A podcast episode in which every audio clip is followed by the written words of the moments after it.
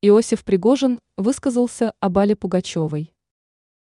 Легендарная советская и российская певица после начала СВО покинула территорию России вместе с супругом и детьми. Знаменитая семья решила обосноваться в Израиле. За это время они не раз делали критические замечания в адрес российского правительства. Музыкальный продюсер Иосиф Пригожин решил прокомментировать ситуацию и ответить на некоторые выпады. Продюсер отметил, что Пугачева, как и многие другие артисты, которые покинули страну, были и остаются символами эпохи. Пригожин добавил, что на творчестве этих людей выросло не одно поколение.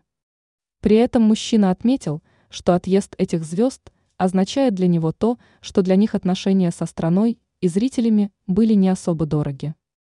Это ведь наша родина, наше главное место, где многие из нас получили свое признание, цитирует представителя шоу-бизнеса издания КП.